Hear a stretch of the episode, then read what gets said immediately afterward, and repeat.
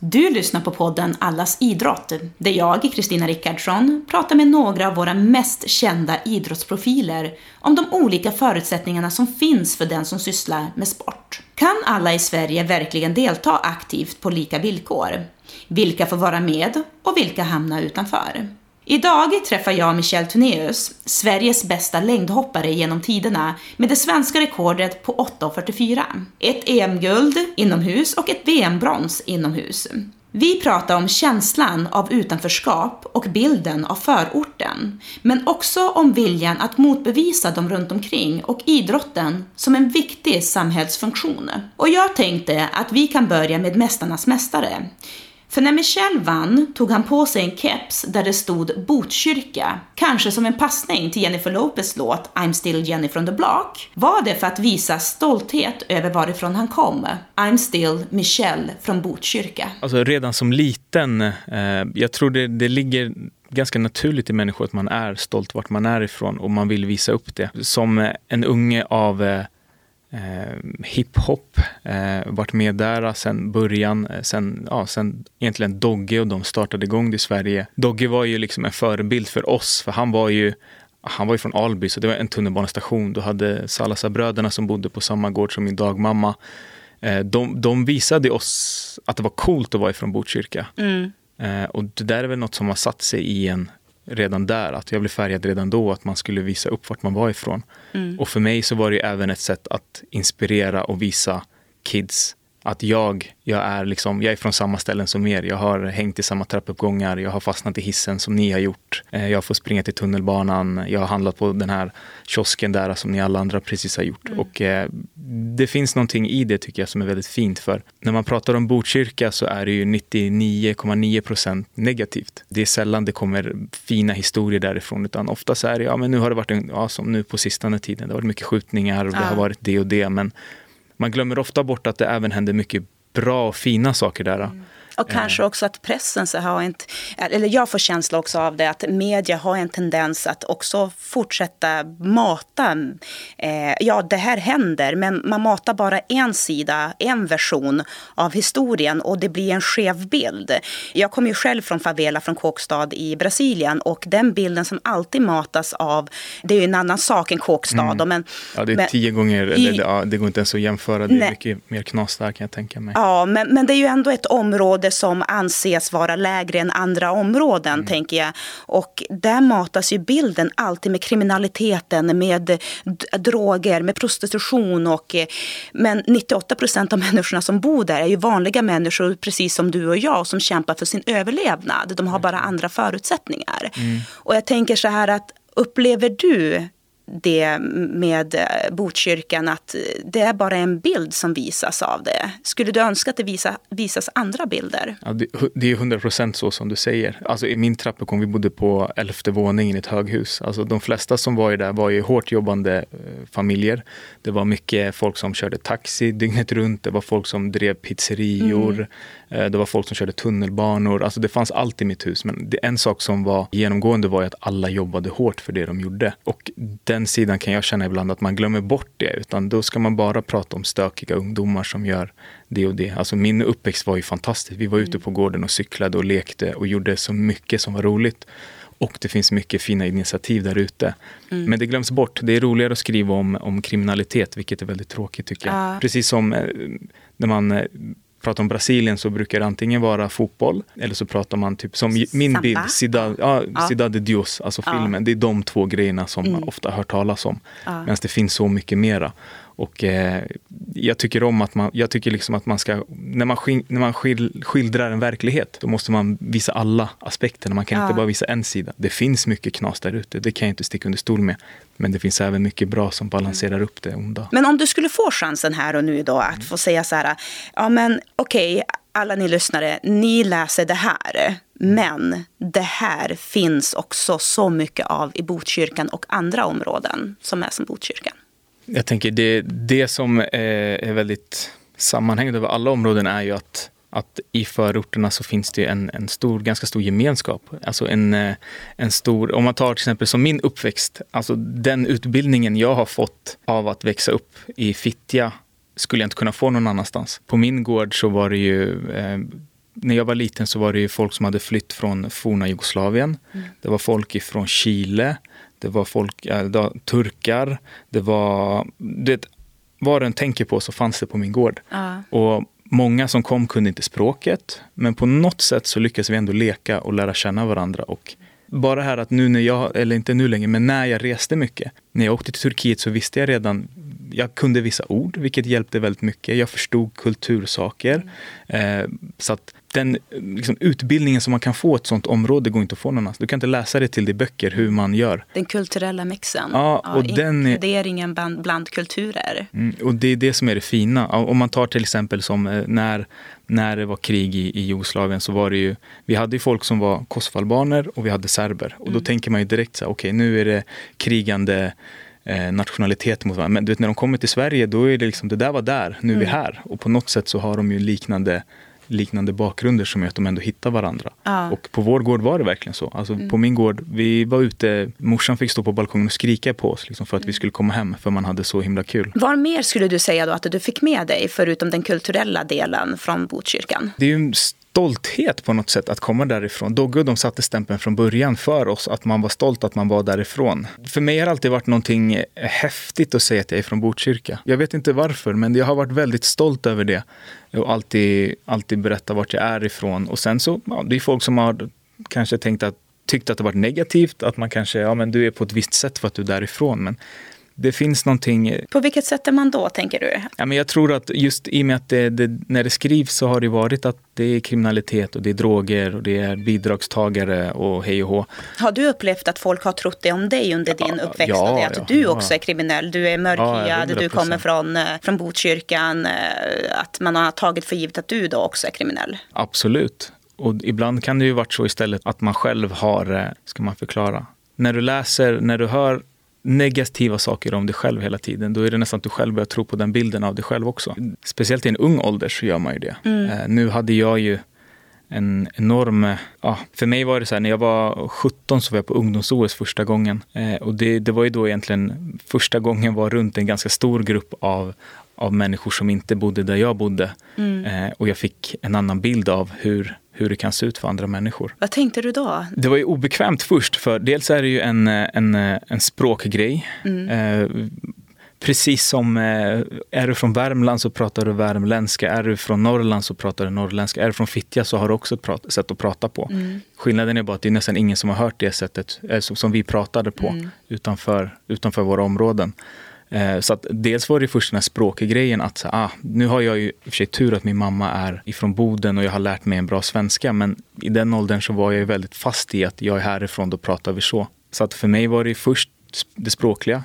För mig till exempel, jag hade aldrig hört värmländska i hela mitt liv. Att, eller, du bara, jag, what is this? Den skånskan jag hade hört innan det var ju någon som kanske jobbade på TV4 på ja. väder. Och då har de ju liksom inte, då är det inte så bred skånska. Så att då hamnar jag i, en, i, en, i ett rum där folk har starka dialekter. Jag satt ju som ett frågetecken. det var ett wake-up call. Så, Oj, det finns mycket mer där ute. Så det var en ögonöppnare för mig på ett sätt. Att, och dessutom att alla som var med det ungdom, ungdoms blev jag ju kompis med. Jag lärde känna dem och en, vissa av dem är jag fortfarande vän med idag. Eh, det visade ju mig kanske också den här bilden av att inte längre ha den här vi och dom-känslan som jag haft ganska mycket. Mm. Eh, nu var jag ju runt människor som jag kanske först var lite tveksam till men kände att det här är liksom bra människor, jag kan lita på dem och vi har väldigt kul tillsammans. Vad var det för fördomar som du och dina vänner kunde ha om människor som, var, ja, men som hade det bättre ställt eller som var rikare? Jag skulle vilja säga att, eh, att dels så tänkte man att allting var bättre för dem. De hade det mycket bättre, vare sig det var skolmat eller fick pengar eller, eller sådär. Men sen även en, en sida som jag kände mig så här, det var det här att slippa vara orolig för saker. Att vara orolig för att saker skulle hända. Och där kände jag att de här kan liksom gå på gatan. Typ när jag går på en gata så scannar jag av ganska fort vad är det för folk som rund, går runt omkring mig. Kommer någon emot mig så försöker jag läsa av vad har den här personen för intentioner när han börjar mm. närma sig mig. Men det känns som att man var, när man, jag kände mig att de var mer effortless. De kunde bara gå, det liksom, ja, bara leva sina liv. Liksom. Inte behöva tänka på all den här skiten som man själv fick tänka på. Mm. Skulle jag skulle iväg på en tävling, ja fan har jag råd att åka? Jag har liksom 200 kronor, hur ska jag kunna ha råd att käka? Det får bli cheeseburgare hela helgen. Lätt att prestera bra också Ja, på det, bara exakt. inte ens ett riktigt mål. Nej, och så att sådana saker kunde man känna sig att ja, de, har, de har det bättre ställt bara. Och det är egentligen inget negativt utan det var bara så man såg det, att de har det bättre än en själv. Din mamma, eh, vad jag förstått, så din mamma jobbade ju, hade flera jobb för att du och dina syskon skulle kunna få prova på idrott och få prova på att göra, eh, ja men träna och det. Mm, min mamma, jag hade en lillebror har jag.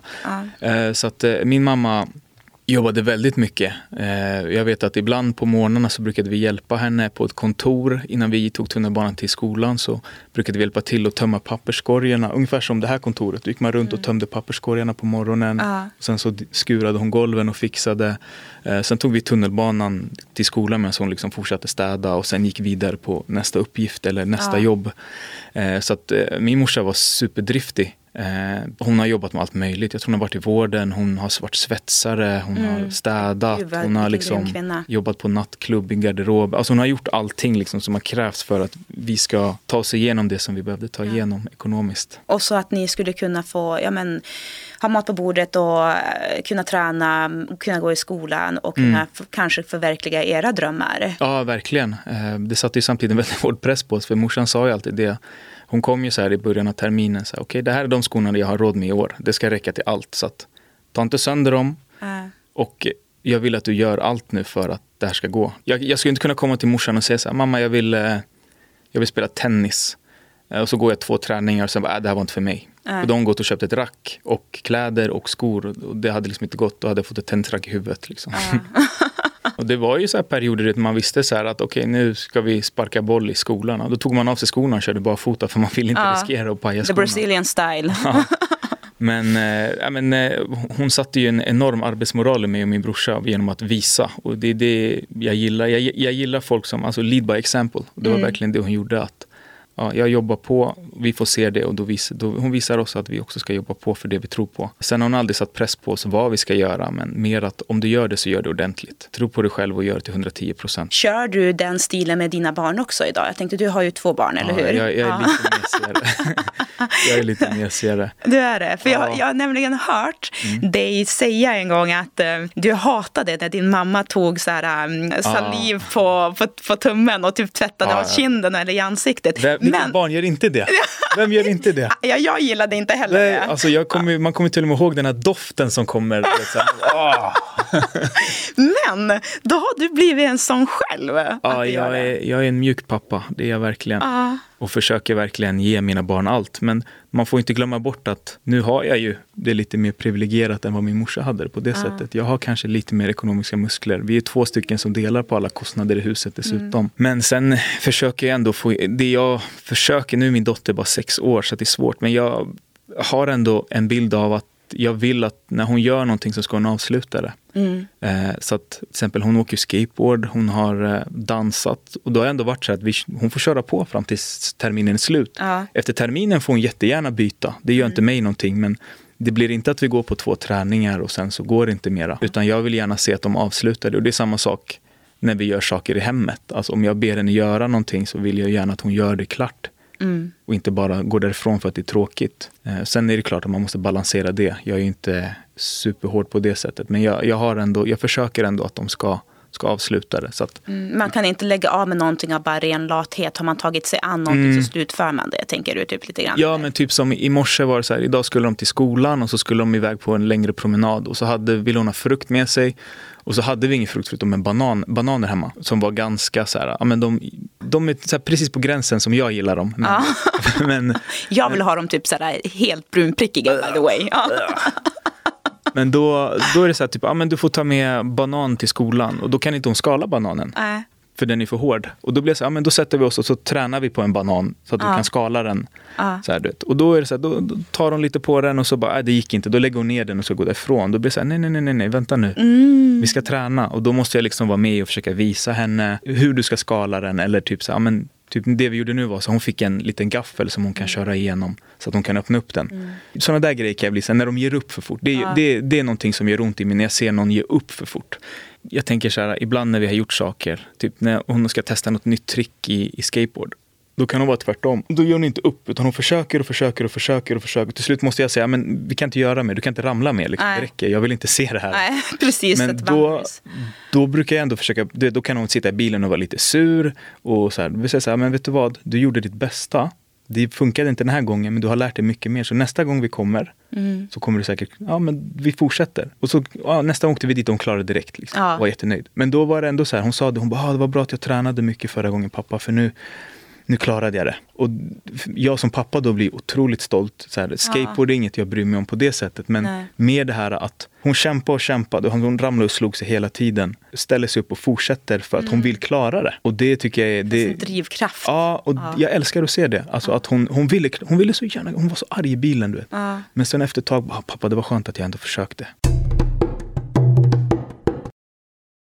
Du kom ju med i landslaget, var det? 2005. 2005. Gjorde jag, gjorde min första finkamp. Men visst var det 794 du hoppade då? Stämmer. Eh, men 2005 kom du med i landslaget, mm. första finkampen. Hur kändes det? Det var superhäftigt. Jag var 19 då, hade precis gått ut gymnasiet, eh, visste inte riktigt vad jag skulle göra med mitt liv. Mm. Jag ville hålla på med idrott men det var liksom fortfarande så här, okej okay, det, det, här är ingenting jag kan livnära mig på.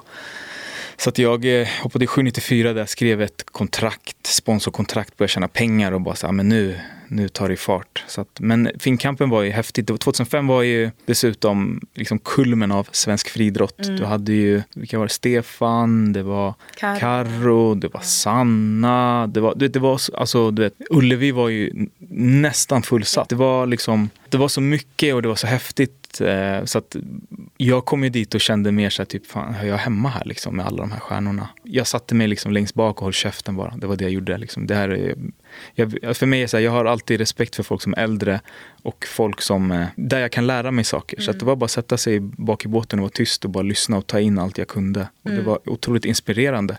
Det väckte ju min dröm. När jag fick vara med på Finnkampen väckte det ju drömmen om att få vara med i, i ett ännu större sammanhang i svensk friidrott. Var det någonting som du kände sen när du började i, i landslaget? Kände du så på något sätt att du inte hörde hemma där på grund av vart du kom ifrån? Nej, faktiskt inte. Det gjorde jag inte, utan det var väldigt välkomnande. Alltså, jag kommer ihåg att en av mina första samlingar när jag satte mig ner så kom Sanna Kaller och Jenny Kaller och satte vid mitt bord. Ja. Och då vart ju jag, alltså jag kunde inte hålla en gaffel. Ah, men det, det var ju så häftigt.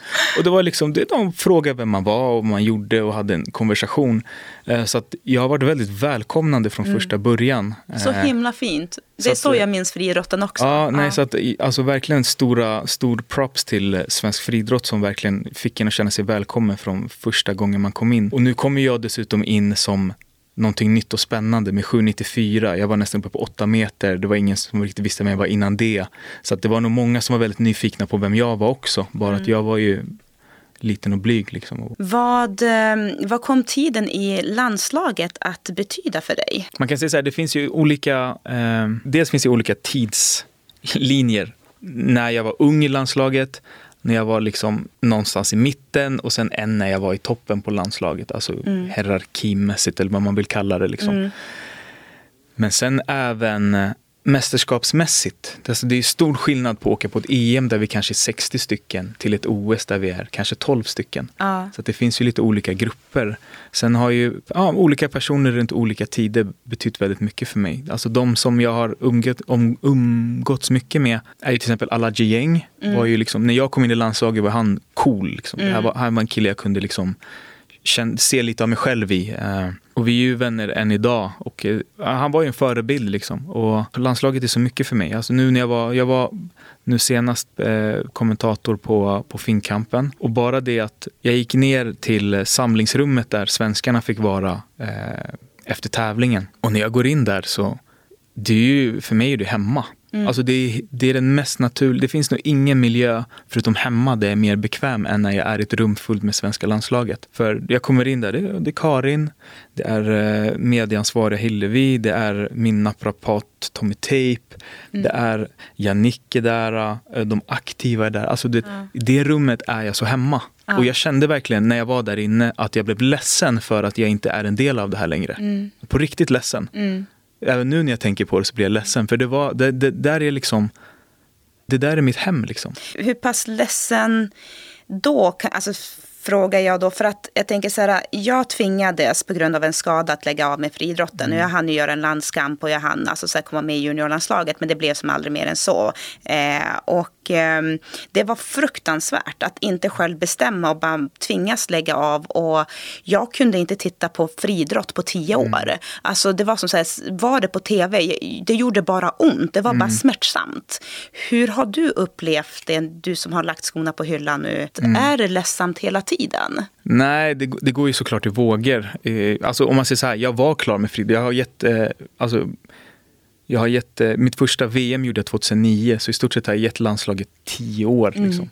Jag kände mig ganska klar, jag kände att jag inte hade någon mer utveckling i kroppen att göra. Jag hade inte energi, jag hade inte råd.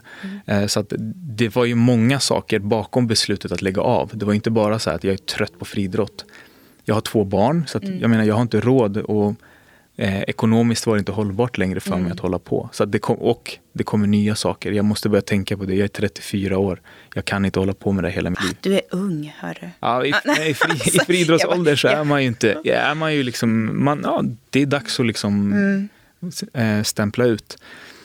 Det är bara att jag är så tacksam och jag har haft så himla roligt där inne. Men eh, samtidigt är det så att jag älskar friidrott. Alltså jag kollar ju på friidrott så mycket jag kan. Speciellt innan jag la av. Nu när jag har lagt av är det lite svårare. För det där är ju det jag kan. Alltså jag kan friidrott. när jag ser dem på banan så vet jag ju jag vet ju hur det känns att stå där. Jag vet ju vad som händer. Mm. Jag vet ju vad, vad som försiggår i ens huvud när man är där nere. Och jag kanske inte vet exakt vad den personen känner, men jag vet hur jag hade känt om jag hade stått där, där och då. Ja. Så det väcker många känslor som som jag inte får nu. Hur får du de, hur får du de känslorna nu då? Så här, äh, adrenalinet, äh, tävlingskänslan, kicken, allt det. Hur hittar du det nu?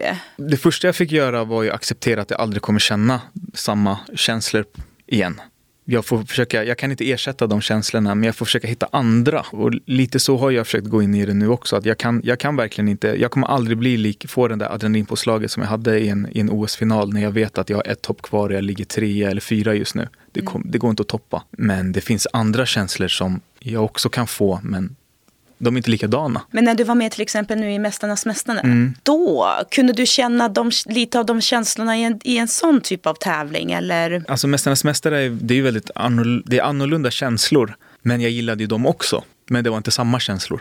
Lite så tänker jag. Liksom, att det är ungefär som när jag fick mitt första barn och mitt andra barn. Det är inte samma känsla men de är liksom ändå två starka känslor. Ja. Men det är en annan, förstår du vad jag menar? Första ja. barnet är liksom... Du bara, jag älskar första barnet så mycket mer än andra. Nej, Nej då, om man säger så här, det är lika mycket lycka ja, i dem båda. Det är lika mycket lycka i båda, men de är fortfarande väldigt annorlunda. För första gången var det ju en blandning av skräck också. För ja. nu kom det ett barn helt plötsligt. Mm. Den hade jag inte med andra, för då har jag redan varit pappa i fyra år. Så det är ändå olika känslor.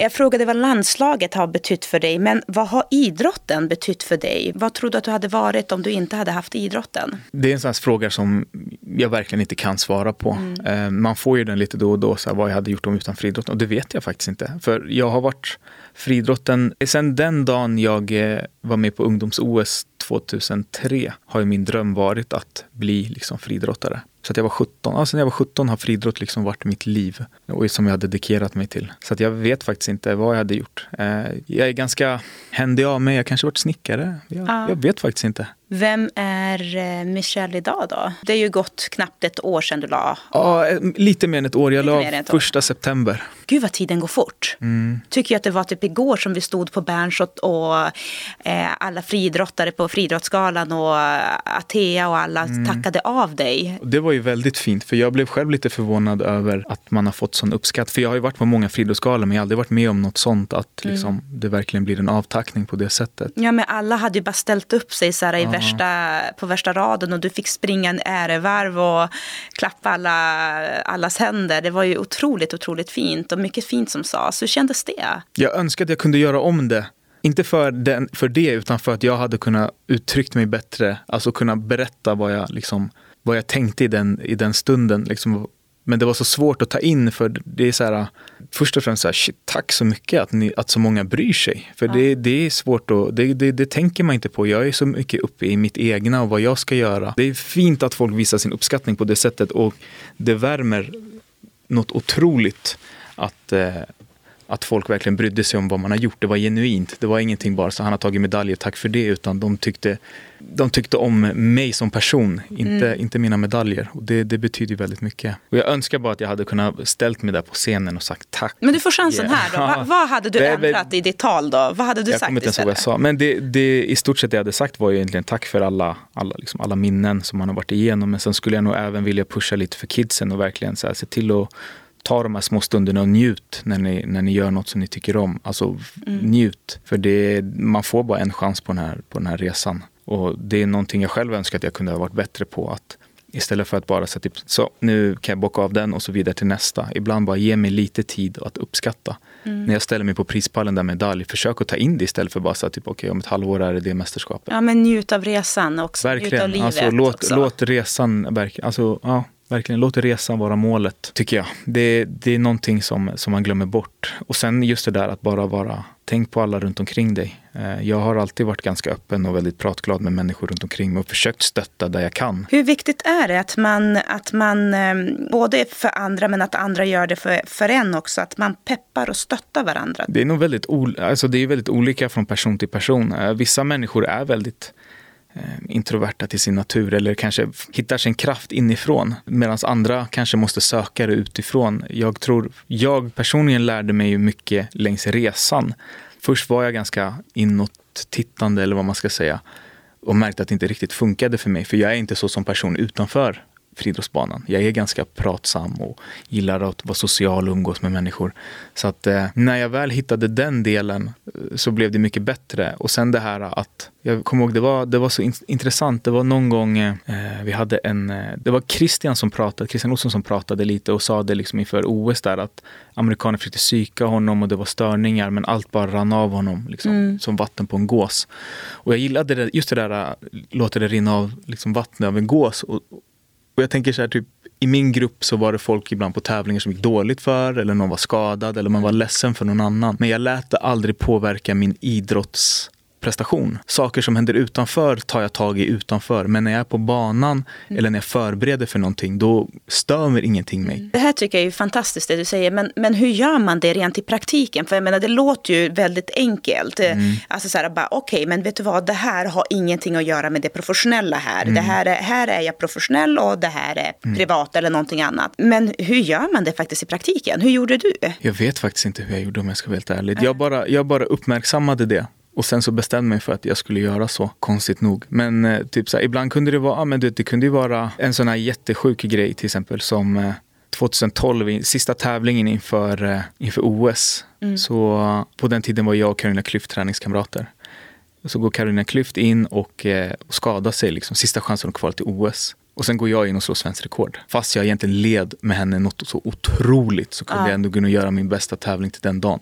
Det är för att jag lider med henne och vi pratar om det lite innan tävlingen. Men sen går jag in, fokuserar på tävlingen och efter tävlingen kan jag gå tillbaka och trösta och vara en kompis. Men där och då i det momentet när jag ska tävla, då kan jag inte låta de här sakerna tynga mig för fem öre det spelar ingen roll vad det är. Det får liksom inte finnas i mitt huvud. Utan kommer det, då är det bara att pusha bort det och fokusera på något annat. Jag tänker att det är en otroligt stark mental styrka att kunna göra det. Att inte låta sig påverkas av det yttre. Mm. Och man måste ju, jag tänker så här också att ska man lyckas eh, och bli eh, bland de bästa i världen så måste man kunna ha den förmågan nästan mm. att stänga av. För saker händer ju lite, lite då och då. Det är någon familjemedlem som blir sjuk eller någonting verkligen, annat. Och att man måste som kunna säga okej, okay, nej men fokus fokus på det jag ska göra nu och så sen så tar vi det andra efteråt.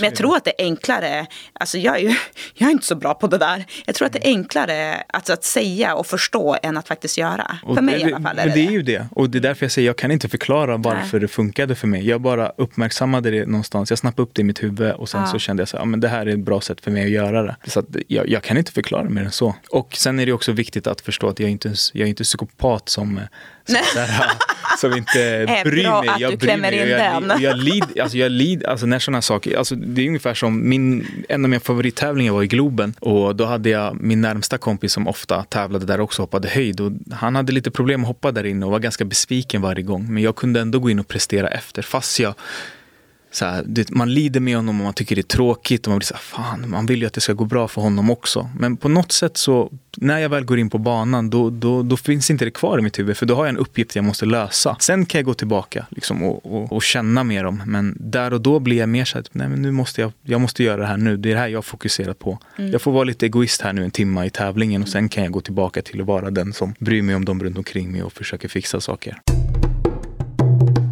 Men du kommer ju att bli då en, en förebild också för väldigt många människor runt om i, i Sverige och, och säkerligen ute i, i världen också. Vad har varit viktigast för dig där? Har du känt dig som en förebild? Nej, jag har aldrig, alltså man har hört det men jag har aldrig ens tänkt eller känt de sakerna på det sättet utan jag har ju fokuserat på det jag ska göra och jag vill definitivt inspirera, det vill jag ju göra.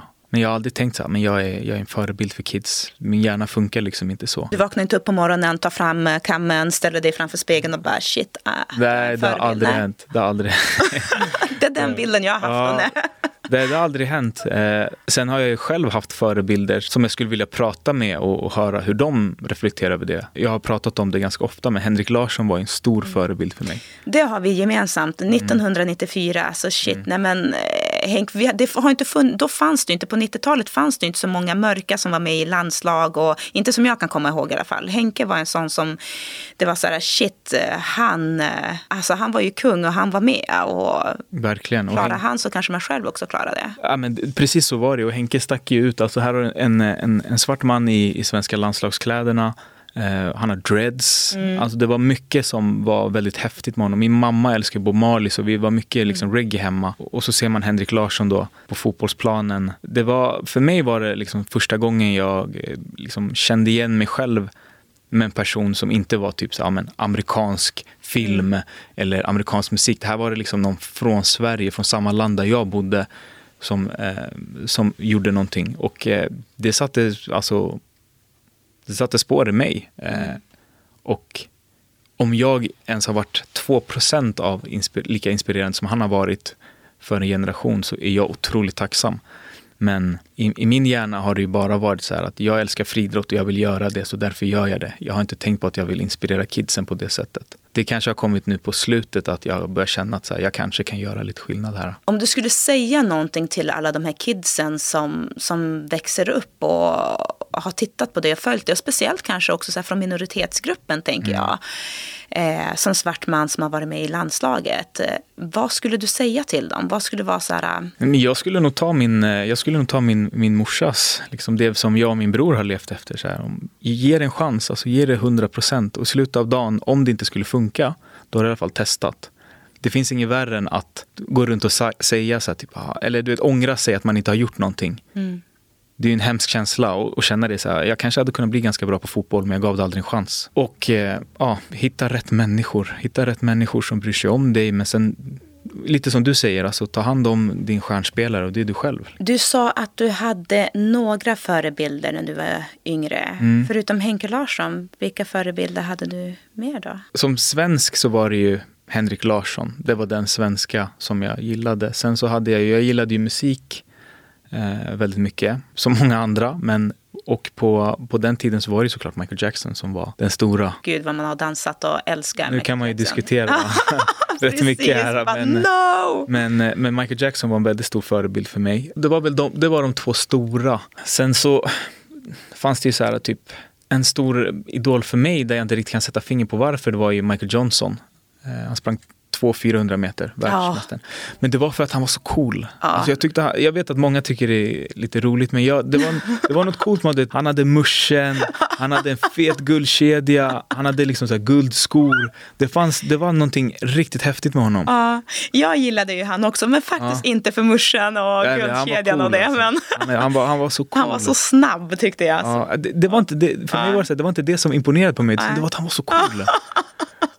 Och jag hade ju faktiskt chansen att träffa honom eh, 2016 i Rio. var vi på, eh, Nike har ju alltid en hospitality för de aktiva under mm. OS. Så då var jag där en dag med en kompis och så då kom han inglidandes.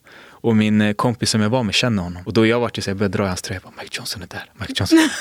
Han bara, vad fan skärp dig, kom så går vi och hälsar. Jag går ju fram där, du vet, skakar på knäna och bara så här, kommer fram och... Eh... Körde du ett så nervöst fnitter då också? Nej, men jag, typ, jag var ganska tyst och bara så här, hej Michelle och så, ja, så där. Och så tog vi en bild, men det var ändå så här typ det var coolt att få träffa honom. För jag har, jag har träffat honom, jag har sett honom en gång innan och det var på DN-galan 95 eller 96 var han mm. där. Så att, att få träffa honom och ta en bild med honom var skit. Och speciellt från när jag var liten och såg honom till idag. Så jag tänkte alltså, du vet, ja, men det var häftigt. Sen var jag lite så besviken för han var mindre än vad jag trodde han skulle vara. Jag var ja. längre än honom. I min värld var ju han en bjässe. Ja.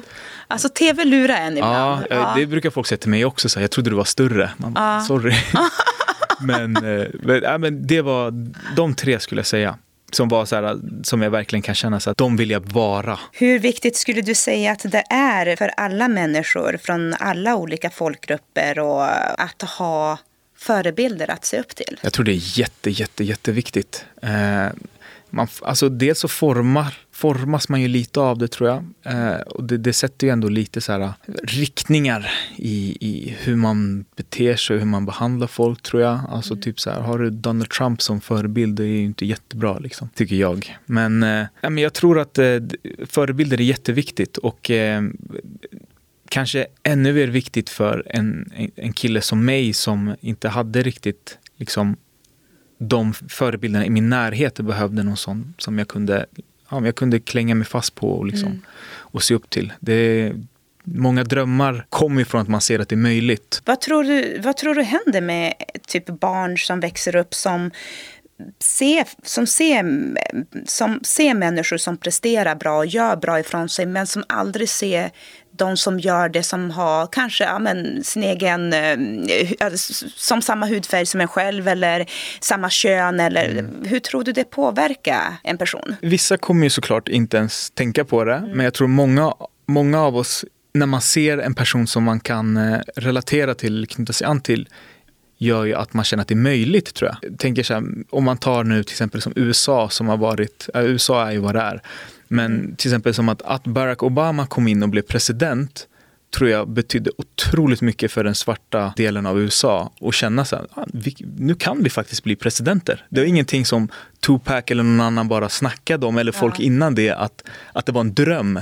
Nu är det faktiskt verklighet, nu ja. kan vi göra det. Och inte bara i USA, faktiskt i hela världen. Jag ja. tror varenda alltså, typ så här, mörkhyad svart i världen tänkte att, bara, men gud, alltså. Kan man bli president där? I USA, alltså, finns det... så då, ja. Verkligen. Och jag tänker mig, det är ungefär samma sak som med mina döttrar, att, att kunna visa upp så här, men kolla, någon dag liksom, har vi en, en kvinnlig statsminister här så kommer det bli mycket mera, ja, men jag tror det blir verkligt på ett annat sätt, att det mm. går att göra det.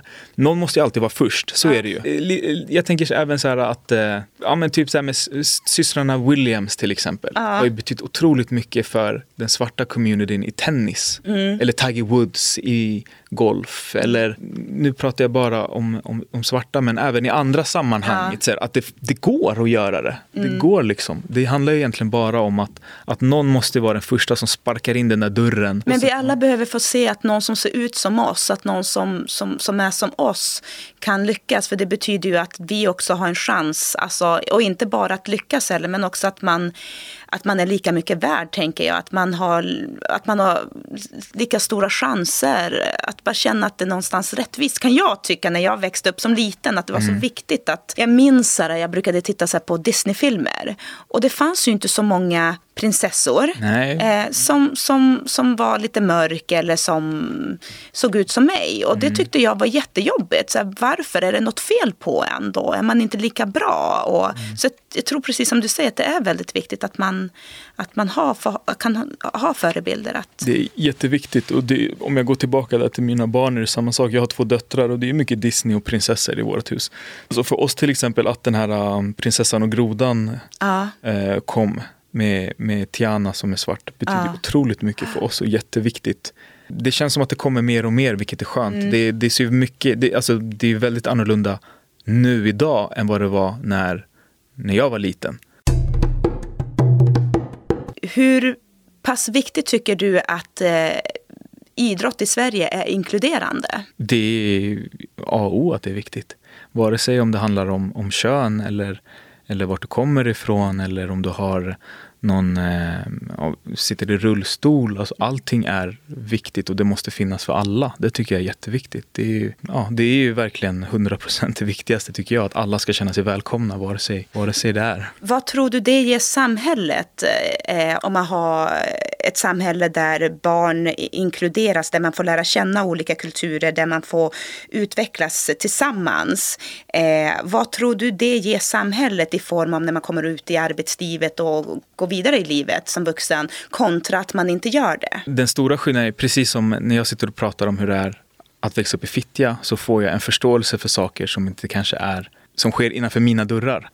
Det gör att jag förstår, vare sig det är religion eller språk eller vad den är, så förstår man saker mycket bredare. Och det är samma sak i ett, håller man på med idrott och man är runt människor från, med olika, ja, olika olikheter än en själv, så, så lär man sig mycket mer. Och jag tänk, min tanke är ju så här, när du blir vuxen och kommer ut i arbetsliv, då ska ju arbetsplatserna se likadana ut. Du ska ha folk från, från överallt eller någon som kanske behöver rullstol eller du ska ha en kvinnlig kollega eller manlig. Alltså, du vet, och då är det så här, då är det inget konstigt. Det är inget konstigt då. Jag tror det, blir, det är värre om man, skulle, om man snarare skulle ha det så att ja, vi är eh, en skola med bara pojkar, vi pratar bara med pojkar, vi har ingenting med någon annan att göra och alla ska vara 1,85 långa och alla ska ha gröna ögon och eh, rött hår. När du då kommer ut i samhället och ser andra så tror jag att det kommer bli jättekonstigt för dig. Weird, ja. Men om du istället har en skola där det finns allt från 1,50 till 2 meter långa och det finns killar och tjejer och allt mittemellan och det finns folk ifrån Hawaii och det finns folk ifrån Sydkorea och Norge och Sydafrika och allt mellan de ställena. Då tror jag inte det är så konstigt sen när man kommer ut i arbetslivet Nej. och ser människor. Jag tänker som människa gör man nog ganska så ofta att man, liksom, man utgår ifrån sig själv i alla lägen och jämför därifrån.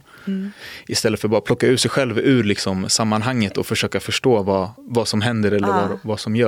Eller? Ja, nej, men jag håller med dig. För jag, jag minns så här, nu, nu, och nu gör jag ju det här, nu utgår jag ifrån mig själv. Ja. Men ibland är det ju bara de enda exempel man har. Då, men, så nu gör jag det. Jag minns, ju, jag kom ju till Sverige när jag var åtta år och då landade jag eh, i vinden på midsommarafton. Och då dansade ju folk runt midsommarstång. Eh, det var första dagen i Sverige för mig. Jag kommer från Brasilien, alltså kulturkrocken är enorm. Och jag ser den här stången och jag bara, det pågår en religiös ceremoni här av något slag. så här. Och så sen så börjar vuxna vita människor hoppa runt stången och bara kvack, kvack, kvack, kvack, kvack, kvack. Och jag bara stod där och jag minns hur jag tänkte så här, men gud, om jag kunde berätta nu för mina gatuvänner i Brasilien att vita människor, att vi har haft rätt hela tiden, vita människor är inte riktigt kloka.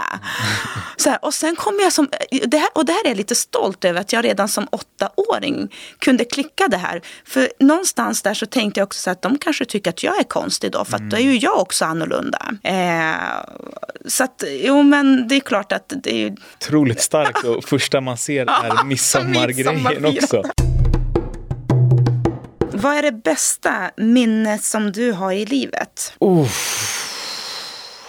Oj, oj, oj, oj, oj.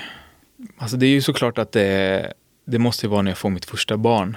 Liksom hela den eh, upplevelsen, hela det, alltså, Var du med och såg födseln? ja, ja, ja, såg allt. Hur var det då? Men det är så, det är så surrealistiskt, alltså hela den upplevelsen är ju så här, det är från det att eh, man går och kollar på ett ultraljud och det är någon, man ser att magen växer och sen så är det någon som sparkar men mm. man vet liksom inte. Jag vet inte vad är det för kön på barnet. Nej. Jag vet ingenting om barnet egentligen. Och det här att du vet, man åker till sjukhuset, det tar tid och man väntar och hon har jätteont och man kan inte göra någonting. Man står ju där bara som, alltså jag kan inte göra någonting. Jag står helt hjälplös och bara försöker så peppa någon som har skitont. vet, så. Det går bra, kom igen nu. Men Alltså hela den upplevelsen till att så här, när man ser att någonting är på väg ut ah. och börjar skrika och du vet så här, alltså jag grät ju som, alltså jag vet inte hur mycket jag grät. Och så typ så här, jag kommer ihåg att hon la babysen på, på, på, min sambos mage så här och jag började gråta för jag är så glad att det har kommit ett barn och du vet, det är mycket nervositet som mm. släpper, mm. allt släpper ju. Och sen typ efter fem minuter bara, är det en pojke eller en flicka? Så här, jag har inte ens tänkt på det. Nej.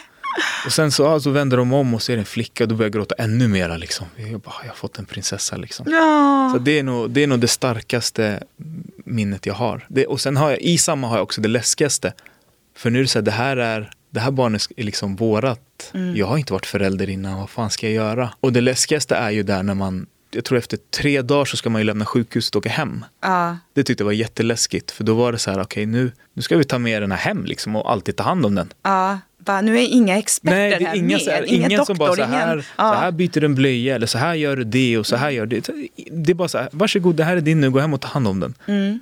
Och den hjälplösheten som jag kände då var bara så här, det är väl en sån där uh, lycka uh, som jag alltid kommer ta med mig. Men sen så finns det ju även idrottsliga som man också alltid kommer ta med sig. Så det, det, finns ju lite olika. Men det där är väl den starkaste, liksom, det jag verkligen kände så här att jag, det var liksom... Men var, var du som så här, um, var du rädd länge efter att alltså så här, när hade, barnet hade fötts? Du hade fått din lilla prinsessa. Var, det, var, det, var du rädd länge, så här, gud hur ska jag göra, hur ska jag vara som pappa?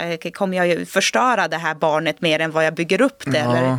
Nej, faktiskt inte för. Jag tyckte, eh, jag tyckte min mamma sa någonting bra så här. Alltså för det var ju så här, ah, du vet. hon sa ju bara så här, var bara dig själv. Hon bara, du har ju bra värderingar. Lead by example. Barn Verkligen. gör vad, vad, vad, de ser. vuxna gör ja, och vad de ser. Precis. Ja. Jag var nog mer rädd innan. Mm. Innan var jag jätterädd. Då var jag, jag var rädd för allt. Alltså jag var rädd för allt. Jag var rädd för att det skulle bli missfall.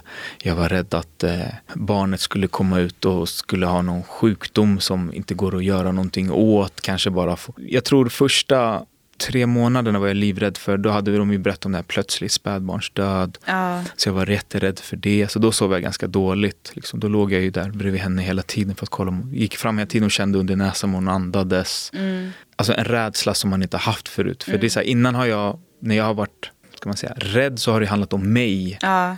Ganska ofta. Men nu var jag liksom rädd för en, en annan person. Det här var ju liksom det det viktigaste i mitt liv. Liksom. Det var verkligen så här. Och, det var ju en konflikt i mig det också. Jag har ju varit, jag är liksom eventuell idrottsman. Det, ja. har varit, det har varit me, myself and I hela tiden. Jag har bara tänkt på mig själv och mm.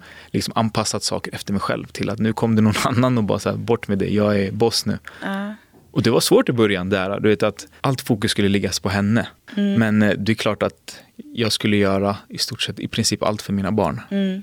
Så är det ju verkligen. att att jag sätts ju på, på sidlinjen så fort de kommer. Så fort de kommer in i bilden så är inte jag prio ett längre. Allt jag gör är ju för deras skull. Alltså när jag började tävla igen efter hon kom så tävlade jag egentligen jävligt dåligt för jag satte som press på mig för att nu måste jag göra bra för nu måste jag tjäna pengar för jag ska ja. kunna ta hand om mina barn. Och då gick det sämre för dig? Det gick sämre. För att jag tog bort glädjen i det. Eller jag satte en större press på mig för det var mycket mm. måsten helt plötsligt. När jag väl insåg att så här, typ, ja, men har jag kul och har roligt nu, då går det bra och då kommer det gå bra för mina barn. Eh, så att man, det gäller att hitta den balansen också. Men sen är det ju så, det är som idag också. Det är, så här, det är en av anledningarna varför jag la av. Det är så här, det här går inte längre. Jag måste kunna ta hand om min, min familj. Mm. Då, kan jag inte, då kan jag inte hålla på som jag gör nu. Liksom, utan det är ett jag annat måste, typ ansvar ja. som kommer in. Och, och då, var det inget, då var det inga problem för mig att, att lämna friidrotten för att kunna gå ut i ett arbetsliv och ta hand om dem. Sen kommer jag ju sakna friidrotten men i slutet av dagen så är mina barn viktigare än friidrotten. Mm. Alltså jag skulle, jag skulle lätt bara kunna här, ni kan ta alla medaljer,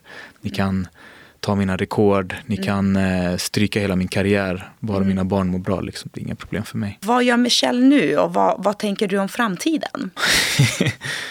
Jag tycker det är läskigt alltså, att inte kunna sätta mål som jag gjort innan. Förut har det varit så tydligt vad jag ska göra, när jag ska göra. Jag, jag har vetat när mästerskapet är, vilken, jag vet till och med vilken dag och vilken tid det är. Eh, jag har haft koll på alla sådana saker till att, typ, du vet när jag la av där och bara vaknade upp och bara så vad ska jag göra nu då? Jag måste ta hand om mina barn och fortfarande liksom försörja men jag vet inte hur. Så det har ju varit en, en, en, konflikt i sig med mig själv. Att liksom, nu har jag hållit på med det jag verkligen älskar att göra. Nu måste jag hitta något annat som ändå känns okej okay, så att ja. jag kan ta hand om min familj så att säga. Men eh, nu trivs jag väldigt bra. Jag jobbar på, på en PR-byrå. Eh, jag är med några vänner och driver ett klädmärke Ja. Yes, och så ja, gör jag ju saker själv. Liksom. Det måste du berätta lite om. Det, det mm. Diamond. Visst heter det Diamond? Diamond yes. ja. Du driver ju det här klädmärket tillsammans med två andra vänner. Och om inte jag har missförstått det här, ja men det här är ju underbart. Ni vill ta tillbaka eh, tillverkning av eh, kläder till Sverige, Stämmer. eller hur? Ja. Och ni gör det här genom att ni eh, anställer. Du, du, mm. Jag bara tittar på dig. Ja, vill du berätta? Jag tänkte om du gjort hemläxa. Nej, men så här är det. Det vi gör Eh, är ju att från början, precis som många andra märken, så, så startar man en produktion i Kina. Vilket kostar jättemycket pengar. De vill gärna ha stora ordrar när de gör saker. Mm. Eh, sen så skippas ju kläderna fram och tillbaka för, för, för, att anpassa storlekar och mm. bla bla bla. Vilket kostar mycket pengar för båda. Och när du väl har bestämt dig, då ska ju grejerna hem till Sverige. Eh, mm. Det betyder att du antingen åker båt eller flyg, vilket inte är bra för miljön mm. och det kostar massa pengar. Så det vi gjorde var att då flyttade vi det till Portugal istället, vilket är en kortare resa. Dyrare för oss, för de är dyrare i Portugal, men bättre kvalitet kan man säga. Mm.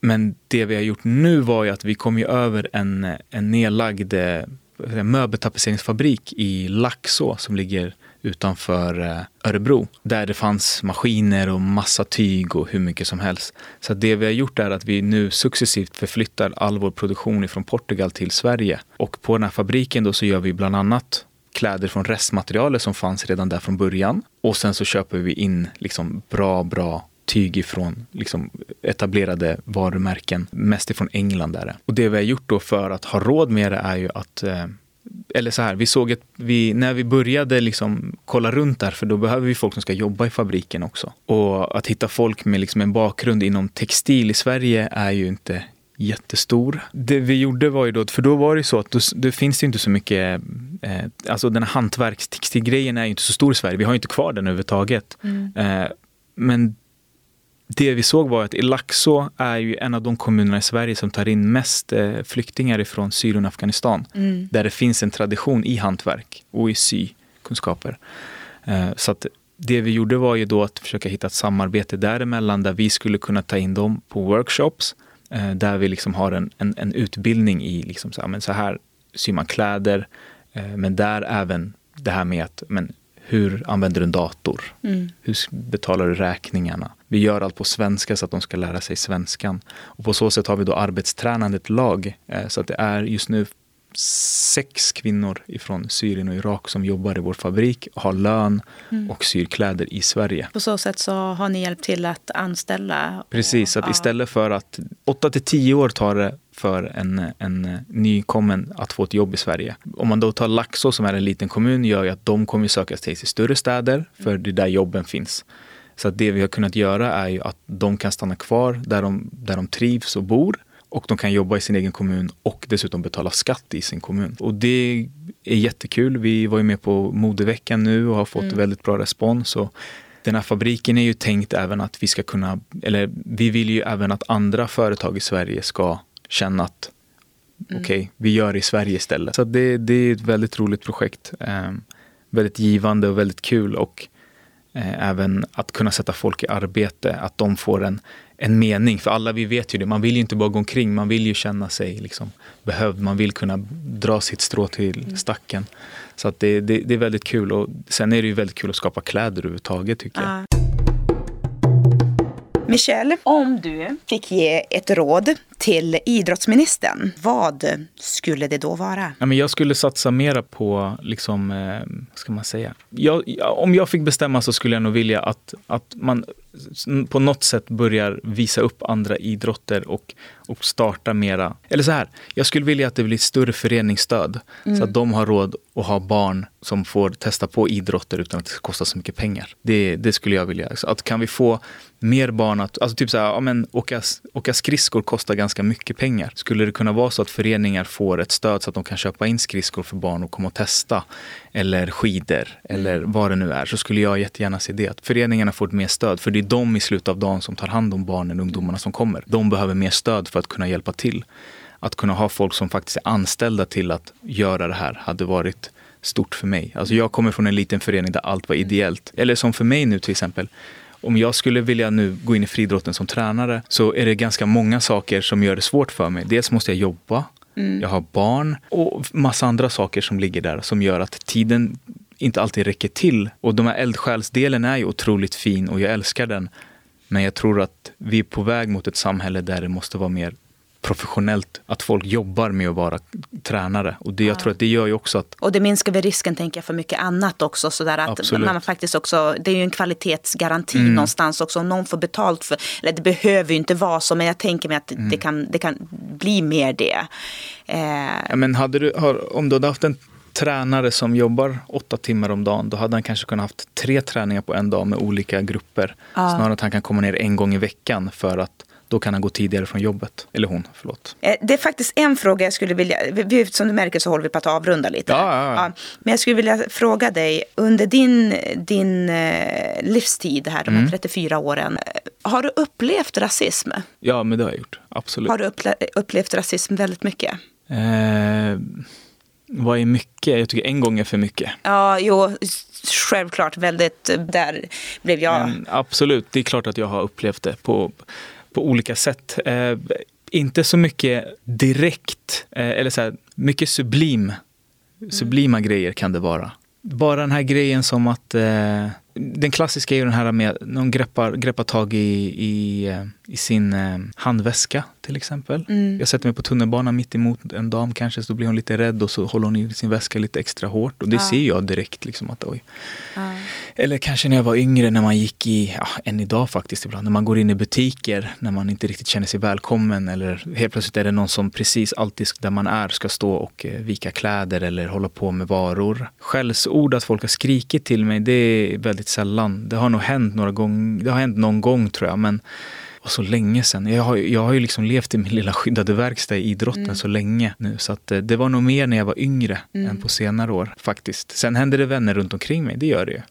Men jag tror att jag, liksom, på något sätt så har jag blivit skonad ifrån det bara på grund av att jag lever ett ganska enkelt liv. Som idrottare levde ett ganska enkelt liv. Jag var i Sätrahallen och tränade eller så var jag hemma. Mm. Du såg aldrig mig någon annanstans. För det var de enda två ställen jag var. Kanske var jag i Skärholmen centrum ibland också, men där mm. är det ganska lugnt. Så att jag har liksom inte upplevt det på det sättet. Det är mer drygheten som kan vara ibland det här är som att om, om jag går in på, vad var det? Det var i och för sig några år sedan, men typ jag och min kompis skulle in på, på en av de här uh, lyxigare butikerna nere i, uh, på Birger och man märker liksom att det, man får den här känslan av att vad gör ni här? Ni kommer ändå inte kunna köpa någonting. Ja. Och då blir jag så här, varför, vad, vad vet de? Ja. Alltså, du vet, då kan jag bli förbannad istället. Och då, min hjärna ibland kan vara lite dum för då blir jag, ska jag bli arg och köpa extra bara för att visa. Det är dumt. Du bara, ungar, kan, vi har ja. ingen mjölk resten av månaden. Men pappa har fem väskor. Men, eh, men det kanske är en taktik från dem. du, vi har bara inte fattat det, vi har varit lurade hela tiden. Det är det. Men så kan jag känna det, eller typ när vi skulle gå och köpa en ny bil, att det blir så här, jag får aldrig hjälp här. Det kommer in folk i efterhand efter mig som liksom, de kommer hälsa på och, mm. och prata med direkt, men jag kanske inte får den hjälpen jag vill ha. Mm. För att jag kommer in träningsklädd och kanske, jag har definitivt upplevt det och många andra situationer också. Eh, säkert situationer som jag inte ens har plockat upp för jag bryr mig inte Man stänger folk, ner. Jag ja. bryr mig inte vad folk tänker. Det är så, om, om du tycker illa om mig på grund av att jag har en annan hudfärg, då det är upp till dig. Alltså jag är så här, I min hjärna så betyder det ingenting i det läget. Liksom. Mm. Verkligen. Alltså det... Vad skulle du säga till alla barn där ute? Det behöver inte vara att det är hudfärg utan att mm. man bara tillhör någon form av minoritetsgrupp mm. eller känner sig utanför. Eller vad skulle du säga till dem är det bästa sättet att, för vi har ju det här i vårt samhälle, mm. så är det ju. Det finns en hierarki, det finns det ena och det andra. Vad skulle mm. du säga till dem som växer upp, de barnen? Ja, dels att de inte är ensamma. Det finns många runt omkring sig som kan känna in sig i det de pratar. Och 99,9 procent av alla människor är snälla, tror jag verkligen. Och ja, man, man, måste bara älska sig själv i slutet av dagen. Men jag kan ju bara utgå från mig själv och det är ungefär som med min rädsla med mina barn. Eh, liksom, hur, kommer, hur kommer de behandlas i skolan? Hur kommer de liksom ja, hur kommer stämningen vara när hon går i skolan med lockigt hår som är stort och vackert? Liksom? Kommer folk acceptera det eller kommer de tycka att det är konstigt att vara elaka mot henne på grund av det? Alltså visst är det sjukt. Vi, alltså, så här, jag, kan ändå inte, så här, jag kan inte sluta förundras över att det är så här, 2020 och det är fortfarande så att man som, som förälder eller som barn eller som människa bara överhuvudtaget ska behöva vara rädd för typ så här, bara, nej men jag har lockigt hår, kommer folk att tycka om mig eller inte? Eller jag har mm. bruna ögon eller jag sitter i rullstol. Alltså så mm. att man är människa människor. Vi döm varandra efter karaktären. Var snälla med varandra. Precis. För Guds skull. Verkligen. Verkligen. Och det är, ja, som sagt, jag hoppas att det, det, det, känns ändå som att vi är på väg mer och mer åt det hållet. Jag hoppas att det blir ännu mera. Vi är positiva. Jag är optimistisk i det här. Jag måste, jag måste vara det för att jag har två barn där hemma. Jag mm. måste vara optimistisk att det, att det här kommer, att det kommer se annorlunda ut. Men det är tufft. Det enda jag kan göra Eh, vilket jag skulle ge alla andra rådet till andra föräldrar. Var där för dina barn. Liksom, och stötta dem i allt det här. Liksom, på. Mm. Jag tror att bygger man bara starka barn så, så kommer, som har ett skinn på näsan så kommer de Alltså har, kan de förstå sitt eget värde så, så tror jag liksom att det, det, går att ta sig igenom. Och... Mm. Michelle, det har varit fantastiskt att få ha dig här. Tack du är ju som alltid underbar att snacka med. Obrigado. Eh, obrigado. Åh, kolla, oj, portugisiska. Oj, oj. Det, det. Ah, ginada. Tusen tack fina du.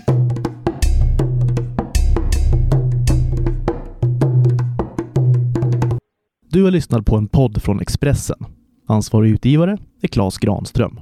Podden Allas idrott görs i samarbete med Folkspel, det ideella spelbolaget som delar ut allt överskott till föreningar och organisationer.